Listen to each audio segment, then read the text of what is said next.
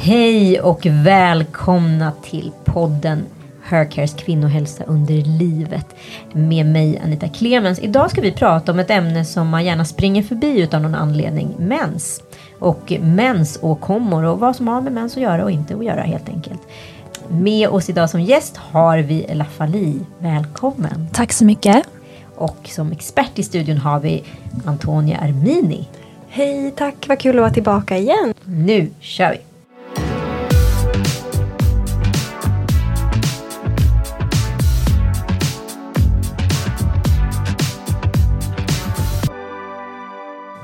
Antonia, vi börjar från allra första början då. Men vad är mens?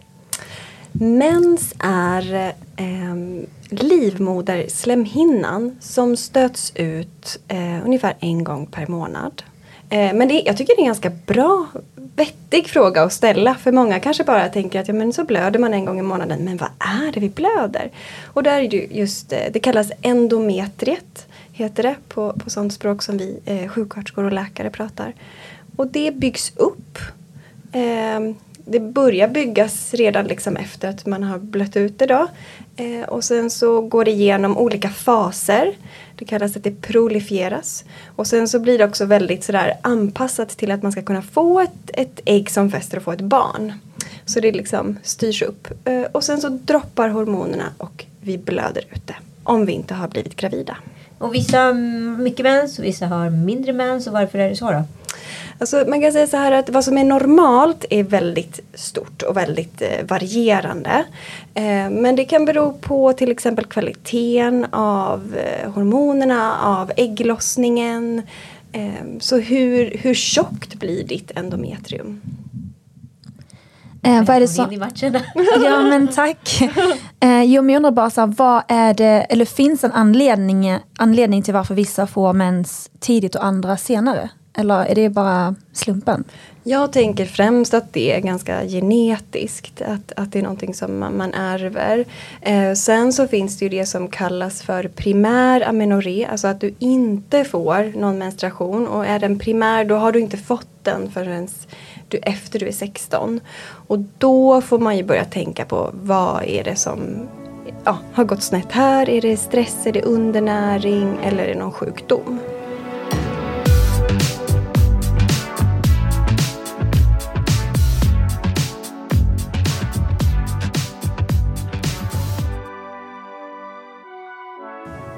Eh, men varför tror du egentligen, kanske låter som en klyscha, men jag tänker ändå att den är värd att ställa. Men varför är mens så laddat? Åh gud, ja alltså dels så tänker jag att det finns hela arvsynden om man ska gå så långt tillbaka.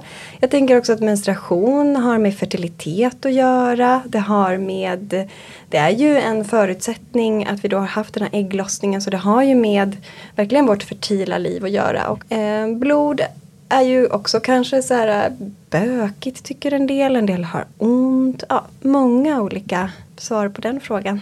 Ja, men jag fick min mens, jag tror det var sommaren jag skulle fylla 12 eller om det var 13. Jag har till och med glömt det. Jag tror faktiskt att det var runt 12. Eh, och det var någonting som så här smusslades lite med. Det var lite jobbigt och, och jag kommer ihåg att jag var uppe hos mina gudföräldrar och blödde något fruktansvärt. Jag ville absolut inte berätta för min gudmor att jag hade fått mens. Och jag blödde och blödde och blödde och visste inte vad jag skulle göra. Och jag vågade inte ringa hem till min mamma heller. Hur, hur var din menshistoria Antonija? Ja, min var ju så att jag kom väldigt sent in i puberteten och min mens kom väldigt sent. Och jag minns att jag bara längtade efter att få min mens. Att jag till och med snodde så här, tamponger och bindor av min mamma och hade det i väskan. För jag hoppades att någon skulle se dem och tänka så här, ja ah, hon blöder. Och det här medan jag hade vänner då som kom jättetidigt in i puberteten och fick mens tidigt och bara tyckte det var så jobbigt och så pinsamt. Eh, sen var min mamma väldigt cool med det hela. Jag fick en ganska bra introduktion. Men det var ju inte så här som att det var någonting man firade eller gjorde någonting speciellt av mer än varsågod, här får du.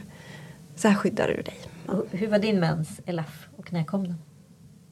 Min kära mens. Uh, jag hatar mens vill jag bara säga. Jag har jättesvårt för det. Jag kommer ihåg när Slussen i Stockholm var fylld av mäns konst och jag tyckte det var skitjobbigt att se de bilderna. Så att jag har verkligen så här, det är lite trauma för mig. Men eh, jag fick min mens väldigt tidigt, eh, när jag var tio och skulle fylla elva typ. Och visste inte vad det var. Och ehm, eh, Men det som hände när jag fick mens var att jag eh, Eh, fick veta att jag nu var kvinna. Ehm, för att då, man kan ju få barn när man får sin mens. Ehm, och det var jättekonstigt för mig för att jag var ju exakt samma person som innan jag fick mensen så jag fattar inte vad det här blodet liksom kunde förändra så mycket. Um, och jag var först ut i klassen och vi hade typ inte ens pratat om det i skolan. Så um, det, var, alltså, det var bara konstigt i början typ. Men för dig är det också kopplat med liksom hederskulturen och, och de normerna som det kommer med. Ja men precis, alltså varför det var så att jag blir sedd som kvinna är ju för att jag är uppväxt med hedersnormer. Um, så då, mensen för mig betydde ju också att mitt liv i övrigt förändrades. För det betydde att nu fick inte jag längre göra de saker jag fick göra innan utan nu var jag tvungen att leva efter hur en kvinna lever. Så då fick jag i samband med det eh, inte längre vara med på simlektionerna i skolan för nu var jag kvinna så fick jag inte visa hud framför liksom främmande män. Um, jag fick inte um, gå hem till kompisar, mina bröders killkompisar fick inte komma hem till oss. Så det blev liksom en så här livsförändring typ. Ja, det är ju rätt brutalt. Och det här pratar vi inte så mycket om kanske när vi, man sitter och pratar med kvinnor. Att man tänker på att det finns ju många aspekter i mens. Eh, och hur, hur upplever ni det på kliniken? Ja, eh, vi använder ju menstruationscykeln som ett diagnostiskt verktyg. Vi tittar ju på den och det vi märker där är att alla har någon form av relation till sin menscykel. Sen behöver den inte alltid vara bra. Men många kommer med en historia om det är smärta eller skam eller ingen relation alls eller att man tycker om den. Eh, men absolut så märker vi att det här är någonting som vi måste förhålla oss till.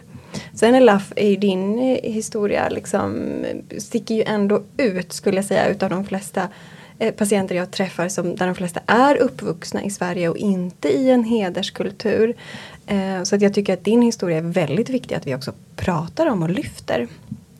Men eh, hur utvecklades din mens? Du, du, har ju liksom haft eh, du har ju trauma runt det här och det måste finnas en anledning som inte bara är kopplad till hedersnormerna.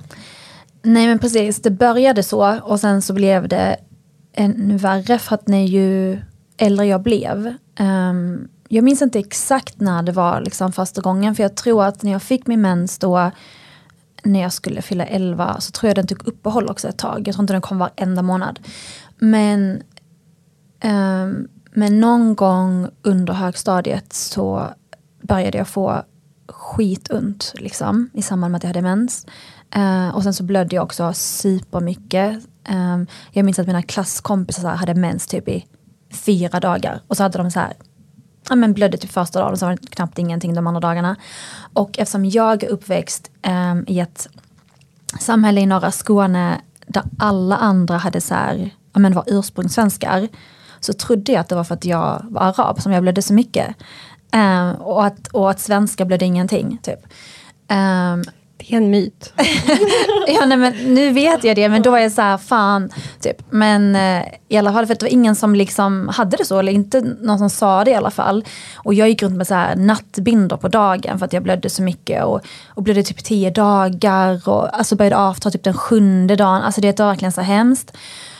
Och sen så då eh, så hade jag ju så ont så att jag var ju tvungen att vara borta från skolan de, två, de tre första dagarna för att det gick inte så jag låg i fosterställning hemma typ. Och sen så spydde jag också de första dagarna. Um, och jag visste inte vad det var men inga värktabletter hjälpte liksom. Och vad, vad fick du för råd liksom, hos eh, alltså, skolhälsan? Um, ja, alltså jag fick ju träffa skolsköterskan först och hon kunde ju inte hjälpa mig. Och sen så fick jag träffa jag tror typ sju olika läkare under högstadiet och där alla gav så här nya tabletter, um, alltså receptbelagda, men ingen av dem hjälpte. Uh, så att hela mitt högstadie var bara sådär och sen gymnasiet också. Och sen på gymnasiet så gick jag och mamma till ehm, um, jag menar om det var en gynekolog eller något sånt. Eh, men utanför skolvärlden liksom. Och då så sa hon kvinnan att jag tror det enda som kommer hjälpa Elaf är p-piller. Eh, och här kommer ju då hedersnormerna in i bilden igen. För att eh, jag ville absolut testa det, för jag hade testat allt och inget hade funkat. Och hon sa verkligen så här, jag tror det här kommer funka. Eh, men då fick inte jag det för min mamma. För att om jag skulle ta p-piller så skulle det innebära att jag var, samma sak som att jag var sexuellt aktiv. Och det är ju tabu, liksom. Att man har sex innan äktenskap. Och hon var så här, tänk om någon ser att du tar de här tabletterna. Jag sa, vem fan ska se att jag tar de här tabletterna liksom? Men så hon var emot det och då um, fick jag inte ta dem så jag fick fortsätta ligga där hela gymnasiet. Oj. Mm. Mm. Jag blir berörd när jag hör din berättelse och jag tänker att mycket bottnar i okunskap, vilket är väldigt sorgligt. Och eh, jag möter många där man just har ganska liksom, mycket trauma och framförallt för att ja, vi vet för lite och kan för lite om det här.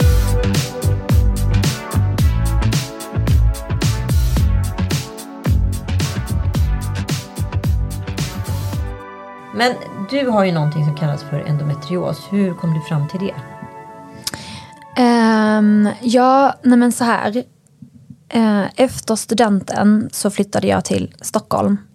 Och ehm, det första jag gjorde på den dagen var att jag gick till ungdomstagningen. Och där fick jag mina p-piller. Ehm, men sen som vi alla vet som har tagit p-piller så är det inte så att man lyckas ha turen att den första man testar funkar. Så att den första funkade inte på mig och sen fick jag testa en annan sort och den funkade inte heller. Och när jag säger att det inte funkar så menar jag att jag gick upp jättemycket av den ena och den andra fick jag jättemycket finnar och den tredje mådde jag dåligt psykiskt och sen fick jag som fjärde sort minipiller och det hjälpte liksom. Och det var alltså som att komma till himlen. För att då blödde jag inte och verken försvann och jag spydde inte. Jag behövde inte längre sjukanmäla mig från jobb och sådär. Så det var otroligt skönt. Men det var inte så att symptomen liksom helt försvann utan jag fortsatte ha ont den tiden när mensen skulle komma egentligen fast jag inte fick mens. Och, ehm, och jag hade också problem med magen och andra grejer och jag ehm, fick så många andra diagnoser än IBS. Och jag sa till läkaren, jag var så här, men jag vet, tror inte det är IBS för att jag har testat den här metoden med att undvika liksom, viss mat och sådär. Men jag kan äta samma mat en annan period och så funkar det utan att jag får ont och sådär. Så jag tror inte det är maten men jag fick den diagnosen. Och sen det som främst som jag hade och fortfarande har är så att det strålar ut i benet jättekonstigt till den nivån att jag trodde att jag typ någon tumör i benet. Liksom. Um, och träffade också flera läkare och, och sa det här och sa liksom mina andra symptom och allting. Men det var ingen som sa vad det kunde vara utan fick liksom andra diagnoser för, för varje enskild grej. Typ. Och då gjorde jag som många andra gör, att jag började googla mina symptom. Och så hittade jag där det stod endometriossymptom och så hade jag typ så att det stämde på 8 av 10. Liksom. Och jag bara wow, men nu pratar man att det ska eventuellt finnas någon relation just till kost. Eh, men jag vet inte om det stämmer. Ja, om vi först bara ska kolla vad endometrios är så är ju det att den här livmoderslemhinnan som man blöder ut som vi började att prata med endometriet det liksom, de här cellerna eller liknande celler kan sätta sig på andra delar utav eh, kroppen. Så i, liksom i eh, bukhinnan eller uppemot lungorna till och med. Och de skapar små härdar som också då blöder samtidigt som du blöder ut din menstruation. Det är det som sker vid endometrios och det skapar otrolig smärta. Väldig smärta. Mm. Eh, så precis i nuläget tänker man att det här är att enda sättet är att vi stänger av menscykeln med hjälp av p-piller. Eh, sen så det som du eh, säger här Anita är ju absolut att man kan ju se att om man kan hjälpa eller minska symptom också kanske med livsstilsförändring, med kosten, att man vill minska inflammation så mycket som möjligt. Eh, men det är en otroligt, jag skulle säga att av alla gynekologiska olika sjukdomar vi har så är endometrios väldigt svårt och eh, orsakar väldigt, väldigt mycket smärta. Och tyvärr, precis som i din eh, berättelse, så kan det ta ganska lång tid tills man får den här diagnosen. Nu börjar man ju liksom förstå det här mycket, mycket mer. Men eh, precis som du säger så kan det liksom vara att man får knäcka den här nöten själv tyvärr. Mm. Mm. Ja, jag hade också jätteont i ryggen och så, så det känns som att någon så här sticker mig med knivar och, um, och det och sen så bara hittar man så här, allt det här är tillsammans endometrios och man bara, men varför har ingen läkare som jag har träffat kopplat det här? Alltså det är som att de inte blir upplärda om um, den här sjukdomen. Nej, och det är därför också vi gör den här podden för att så här, kvinnovården har ju varit eftersatt och liksom Her Cares vision och idé den kommer ju från liksom, den amerikanska läran. Man ska säga, där man, kvinnor går ungefär en gång per år och kollar sin kropp eh, hos liksom, ett team. Du kan ju berätta mer om det Antonia. Och eh, ja, ungefär som vi går i tandläkaren en gång i Sverige liksom, per år. Mm. Ja, att man tittar på helheten. Att, att just som du sa, att du fick så många olika diagnoser. Och det, tyvärr så kan det bli att då börjar man behandla säg, tre, fyra, fem olika saker, kanske behöver ta jättemycket läkemedel. Men om man ibland hittar helheten, tittar på den och kommer till rotorsaken, ja men då kanske man inte behöver just göra så mycket olika typer av behandlingar. Och framförallt så tänker jag att det är väldigt viktigt att man får en förklaring och förstår sig själv. För annars som eh, biologiska kvinnor är det väl väldigt lätt att vi bara vänder mot oss själva och tänker alltså vi skäms eller vi tycker vi är dåliga eller sämre. Um, så det, den biten måste vi också jobba på. Ja, och jag eh, minns eh, när jag då Um, började få sådär ont och bodde fortfarande hemma och då sa min mamma att uh, men jag hade likadant, det där kommer försvinna när du föder ditt första barn. För det försvann när jag födde mitt första barn. Och då var jag så här, va? Alltså ska man behöva stå ut så länge? Och när det är det enda du hör och det är inte vården kommer med någonting, då blir det också ganska skevt. Liksom. Man bara okej, okay, det är det enda som kommer hjälpa typ. Det är bara att stå ut. Det är mm. som att det kommer nästan med... Mm. med alltså många... Och jag har fortfarande inte fått mitt första barn, så det är som att jag skulle mm. lida ända tills nu. Liksom.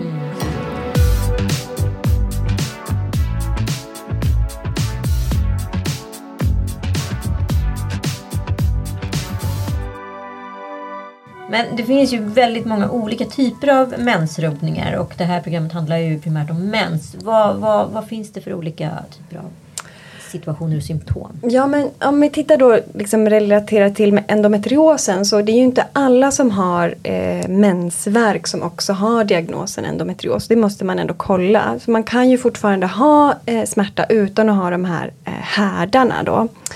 Och då är det igen inflammation ofta som man ser kan vara inblandat. Det som gör eh, så att vi stöter ut att livmodern kan göra de här rörelserna för att få ut blodet är hormonliknande ämnen som heter prostaglandiner.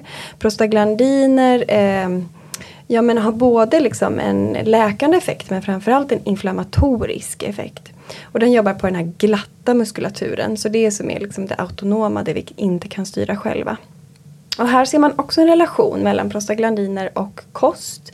Bland annat mellan, eh, alltså för att de är kan man säga derivat av fettsyror. Så vi kan påverka till exempel via balansen mellan omega-3 och omega-6. Eh, så det är liksom den vanliga mensvärken och många får ju där kanske man liksom får tips om att man ska använda en eh, vetevärmekudde eller att man ska röra på sig mjukt och sådär. Men har man möjligheten att eh, ja, men inte ens komma till att man behöver ha mensvärk så vill vi gärna jobba med rotorsaken där. Det kan också vara bra att ha en bra balans mellan östrogen och progesteron. Eh, hur ser det ut med stressen, den här stressen som vi pratar väldigt mycket om i den här podden. Eh, ja, men att, att, hur vi lever och hur vi tar hand om oss själva också kan påverka vår menstruation. Men ofta så får man ju då, jag hade också rätt kraftig mensvärk i alla fall i tonåren. Eh, då blir oftast föreskriften p-piller. Mm. Är det det enda alternativet som finns på marknaden eller finns det fler? Ja, men jag tänker så här att precis när vi går in i menarken, alltså första blödningarna, är oregelbundna. Precis som att det liksom svajar när vi är in, på väg in i klimakteriet så svajar det när vi är in i vår fertila fas. Eh, och många kan uppleva liksom mensvärk, oregelbunden mens initialt. Om det fortsätter så ska man ju givetvis liksom kolla så att mensen blir regelbunden. Eh, och vi vill ju såklart inte att man ska behöva ha den här mensvärken heller. Men första året är ju oftast ja, men svajigt för det är någonting nytt och kroppen ska lära sig det här. Mm. Eh, jag var med om en grej nu, jag vet inte om ni var med om samma sak, men efter jag hade tagit mitt eh, vaccin, dos 2, då fick jag en extra blödning under ett par månader. Känner ni igen det? Jag eh, har ju sett många vittna om det här utav mina patienter. Att de upplever en, en påverkan på sin menscykel efter vaccinet. Och där kan inte jag uttala mig om om det har med vaccinet att göra eller inte. Om det har med stressen under pandemin. Eh, men man håller ju på att försöka göra studier kring eh, kring eh, just det här vaccinet men också hur vi faktiskt påverkar vår menscykel eh, genom ja, men läkemedel och, och, andra saker vi tillsätter kroppen.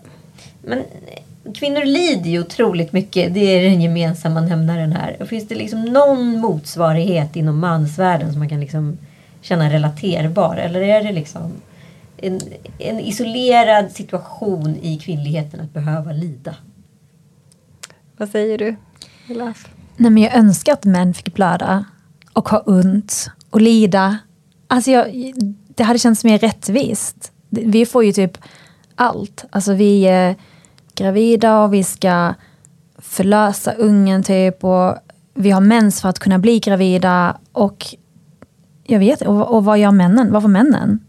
Jag var alltså, på männen Antonija. Varför männen? Jag tänker så här, jag har ju en annan relation till menscykeln än vad du har och jag tänker ju faktiskt att det är någonting fantastiskt med att vi får eh, vara cykliska varelser. Och att det är någonting väldigt vackert med att vi får bära barnen. Så att jag tänker så här, haha men you, you, liksom, you missed out. Men givetvis så tänker jag att det här samhället kanske inte är så mycket byggt och supportar oss. Liksom, tänk om vi skulle kunna få ta ut här, utan karens eh, några mensdagar för att jag inte pallar jobba lika mycket när jag blöder. Eller om vi kunde ja, men, ha mer support och förståelse generellt i samhället.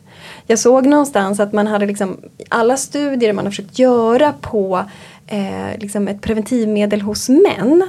Att man ska liksom nedreglera deras fertilitet eh, så att man inte ska kunna göra någon gravid. Då. De har man alltid dragit tillbaka på en gång. För män vill ju inte förtrycka sitt testosteron eller få massa kanske finnar eller konstiga biverkningar eller låg sexlust. Så någonstans har ju allt det här tunga svåra faktiskt hamnat på oss. Det suger. Ja, det suger verkligen. Men hur mådde du då när du mådde som sämst? Um, nej, men alltså... Jag um, är liksom skiträdd för den dagen som kanske inte ens spiralen kommer funka längre. För att alltså, jag ser inte hur jag ska kunna leva utan den om jag ska vara ärlig. För att jag... Um, alltså i tre dagar så funkar jag inte ens. Och resten av dagarna direkt efter då blöder jag jättemycket och sen så har jag bara ångest för nästa. Typ. Så att, alltså, jag minns att när det var som värst, då tänkte jag att jag eh, får operera bort livmodern. Och då är jag den människan som jag känner som vill ha barn mest av alla. Typ. Men jag var så här, det går ju inte. Alltså, jag kan ju inte leva och ha det så här. Nu är jag faktiskt positiv och jag har fått för mig att jag kommer bli gravid lätt. Jag har bestämt det. Men om jag kollar på statistik så säger den ju att bara typ tre av tio som har ändå blir gravida naturligt och sju av tio då eh, måste få hjälp med IVF och annat. Och det är typ en mardröm för mig om jag då tar ut spiralen för att AV ska kunna bli gravid och sen så blir man inte gravid snabbt och så ska man stå ut med att ha då mens och endometrios under den tiden som man ska försöka bli gravid. Alltså det är typ sån ångest. Mm. Där kan det ju verkligen behövas mycket stöttning och hjälp och jag hoppas verkligen att du kan träffa vårdgivare och ha ett bra liksom, team omkring dig och en bra partner att göra eh, den här resan tillsammans med. Mm. Ja, men hur ska man då prata? Jag tänker vi har ju möjlighet att påverka med olika liksom, kunskaper här inom ditt brett spann som sagt. Hur ska man då kunna stötta och hjälpa sina döttrar inom det här? Alltså allt ifrån det kulturella till liksom det cykliska. Hur ska vi göra? Jag har fyra döttrar så för mig har det här blivit väldigt, jag har, nu fick jag stora ögon här, jag har bara fått tre av dem. men du ser så ung en, en var en bonus, en började tidigt. Okay. Eh, nej men eh, precis. Det här är ju något som är så varmt för mig just eftersom att jag har mina döttrar och jag önskar ju att de ska få en fin initiering till sin fertilitet. Oavsett om de har liksom, om det blir jobbigt eller bökigt så vill jag ju ändå vara där.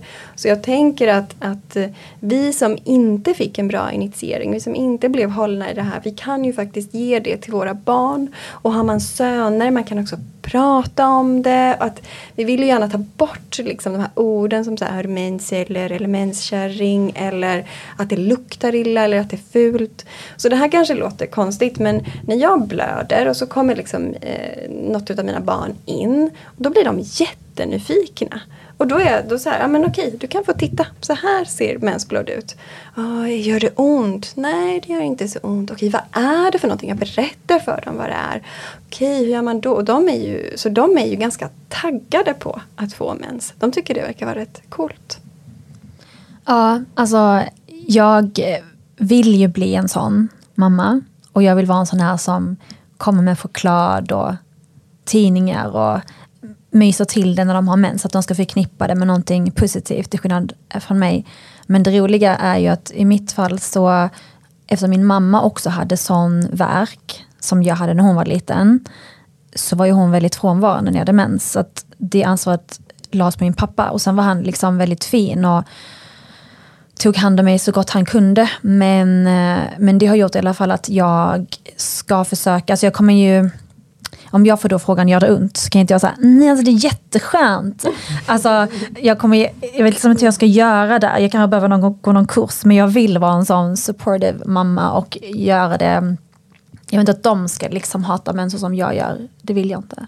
Men hur gör man utifrån ett hedersperspektiv då? Du som blev, inte fick ta p-piller som var eventuellt det som kunde ha gjort dina tonår lindrigare.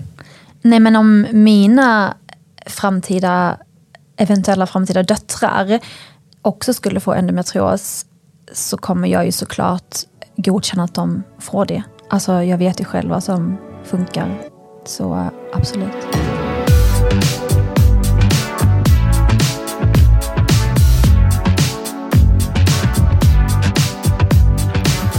Vi har fått några lyssnarfrågor här. Ehm, den första lyder så här. En del säger att mens är viktigt att ha. Varför då?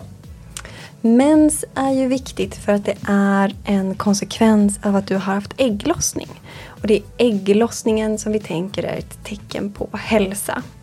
En annan vanlig sån diagnos som man har är ju det som kallas då amenorré, att man inte har någon blödning. Eh, och vi pratade lite om primär amenorré, men sekundär amenorré det är alltså när du har, liksom, du har börjat ha en cykel och sen så bara försvinner den. Och där är ju den vanligaste orsaken eh, en kombination av liksom överträning ihop med undernäring. Det kallas den kvinnliga idrottstriaden. Och det man ser är ju att östrogenet som är så viktigt för till exempel vår uppbyggnad av skelett eh, och också viktigt för hjärnan. Men det vi ser framförallt är att ja, men, eh, utebliven mens redan efter ja, men, inte jättelång tid kan ge en ökad risk för till exempel frakturer och så. Ja men det här idrottsgrejen känner jag igen. Alltså jag tror jag var 22, 23 och gick liksom supertränad och det hände också en gång under tonåren. Och liksom mensen uteblev kanske i, ja men första gången tror jag var borta ett år och andra gången var den borta kanske halvår, åtta månader, något sånt. Och sen eh, tar det ett tag innan man kommer tillbaka. Alltså, vad, hur, hur, är det farligt? Jag vill inte sitta och skrämma upp någon här men det är klart att vi vill ha en, en fungerande hormonell hälsa. Och där kan man säga att den här blödningen är som ett kvitto på den som kommer varje månad. Ehm, där är vi också väldigt olika. En del kan ju liksom kanske springa maraton och det händer inte jättemycket. Medan andra räcker det med att man eh, ja, men, tränar lite för mycket. Går ut på en vanlig joggningstur och de börjar liksom märka en, en rubbning här. Så vi är också olika eh, olika känsliga. Och det är ju såklart inte bara beroende på hur du tränar utan det är ju kombinationen av hur du sover, hur du stressar, hur eh, du äter och då har det här absolut ingenting med vikt att göra utan det har med näringsstatus att göra. Har du adekvat med B-vitaminer, D-vitaminer och järn? Får du i dig allting via kosten? Äter du något du är allergisk emot? Ja, frågorna är, är många, svaren är många. Mm. Ja. Ja, om det här med cykel, om man går in på det. Jag har en sån här cykel som jag inte har en aning om när jag ska få mens. För den är aldrig liksom stadig. Hur har din cykel varit? Eller? Alltså när jag hade mens, eh, då var den faktiskt väldigt så här... Eh, alltså kom 28 varje eller så här 28 dagen typ. Eh, men sen så ehm, började den ehm, leva sitt eget liv. Vilket var jättejobbigt för att jag behövde mentalt veta när den skulle komma för att ställa in mig på helvetet typ. Um, men, um, och nu har jag ju då inte haft mens på massa, massa år. Fast det var en gång när jag fortfarande tog eh, minipiller som de tog slut för de tillverkades inte längre. Eh, och jag lovar, alltså dagen jag slutade så fick jag typ värsta mensen dagen efter. Och då var jag ändå lite glad, to be honest. För att jag vill ju fortfarande obviously bli gravid. Så jag var så här, okej okay, men skönt att eh, kroppen funkar. Men det här var ju snart, alltså det var tio år sedan. Så jag vet inte hur det skulle vara idag om jag skulle ta ut spiralen. Och det som du fick där, eh, hate to spoil it for you, men det är en bortfallsblödning kallas det. Så det var inte mens eller? Nej, det var förmodligen inte en menstruation utan en bortfallsblödning. Så min kropp kanske inte funkar då eller? Det säger jag absolut inte. Jag tänker att du, har, du är eh, frisk i övrigt. Hon tänkte säga ung, men hon vet hur gammal jag är. alltså vi är lika gamla. Du säger att jag är ung. Alltså, jag tycker du är ung. Annars säger jag ju gammal. Det vill jag inte vara. Ja. ja. Jag är ung allihopa. Mm, jätteung. ung och snart I mitt sällskap är du extremt ung. Ja,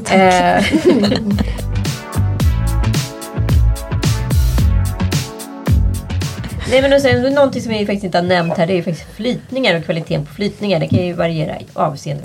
Det är viktigt att vi skiljer mellan flytningar och flytningar. Jag tror att när många pratar om flytningar så menar man sekret. Sekret är som en lubrikativ eh, ska man säga, vätska fast det kan nästan vara geléliknande. Det kan vara som, du kan liksom plocka upp det ibland ifrån trosorna och stretcha det mellan fingrarna. Alltid genomskinlig eller?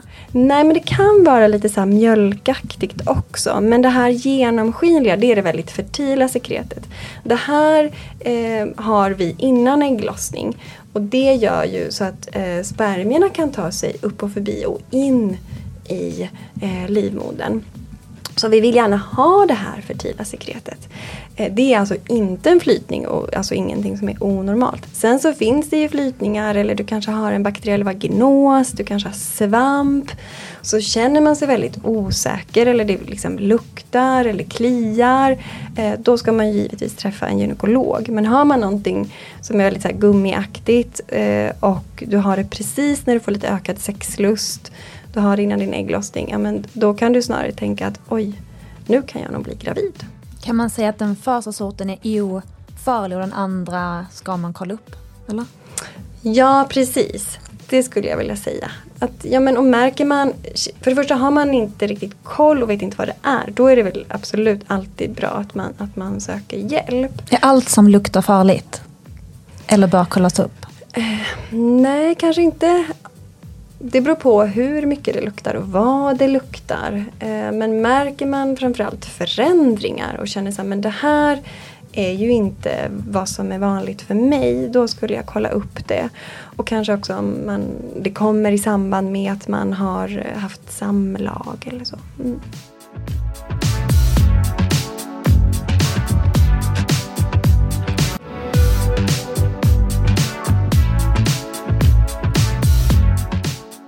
Jag har hört att man kan träna på ett visst sätt kopplat till sin menscykel. Stämmer det? Ja, just nu bedrivs det jättespännande forskning i Sverige, uppe i Norrland. Eh, där man tittar på hur man faktiskt kan optimera träning i relation till sin menscykel.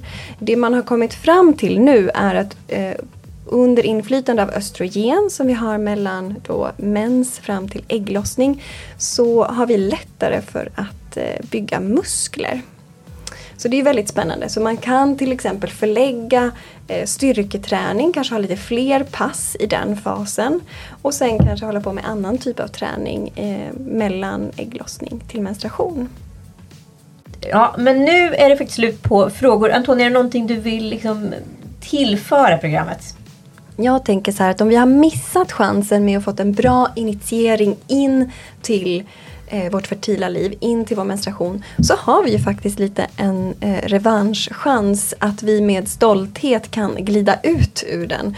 Så att, att man, man skaffar sig mycket kunskap, hjälp och förståelse kring vad som faktiskt händer i förklimakteriet och klimakteriet. Ja, precis. Och ni som precis har hittat den här podden, det finns nio härliga avsnitt för er att ta del av i bakkatalogen. Och ni kan också välja att prenumerera på podden i eran poddspelare. Då dyker upp avsnitten upp helt automatiskt. Tack snälla Ella Fali för att du var här och besökte oss och pratade om din menshistoria. Kan man säga så? Ja, och eh, tack så jättemycket. Jag hoppas att mitt klimakterie blir mycket bättre än min debut eller introduktion till mensen. Mm. Mm. Och jag vill också tacka dig för att du har delat din historia. Det har varit jätteberikande även för mig. Och jag hoppas eh, och ser fram emot att du kan ärva alla mina döttrars kläder till dina barn. Då. Åh, vad gulligt. Tack. Tack snälla Antonia för att du har varit här. Ni lyssnar som sagt på Her Cares kvinnohälsa under livet. Eh, vi hörs om en vecka.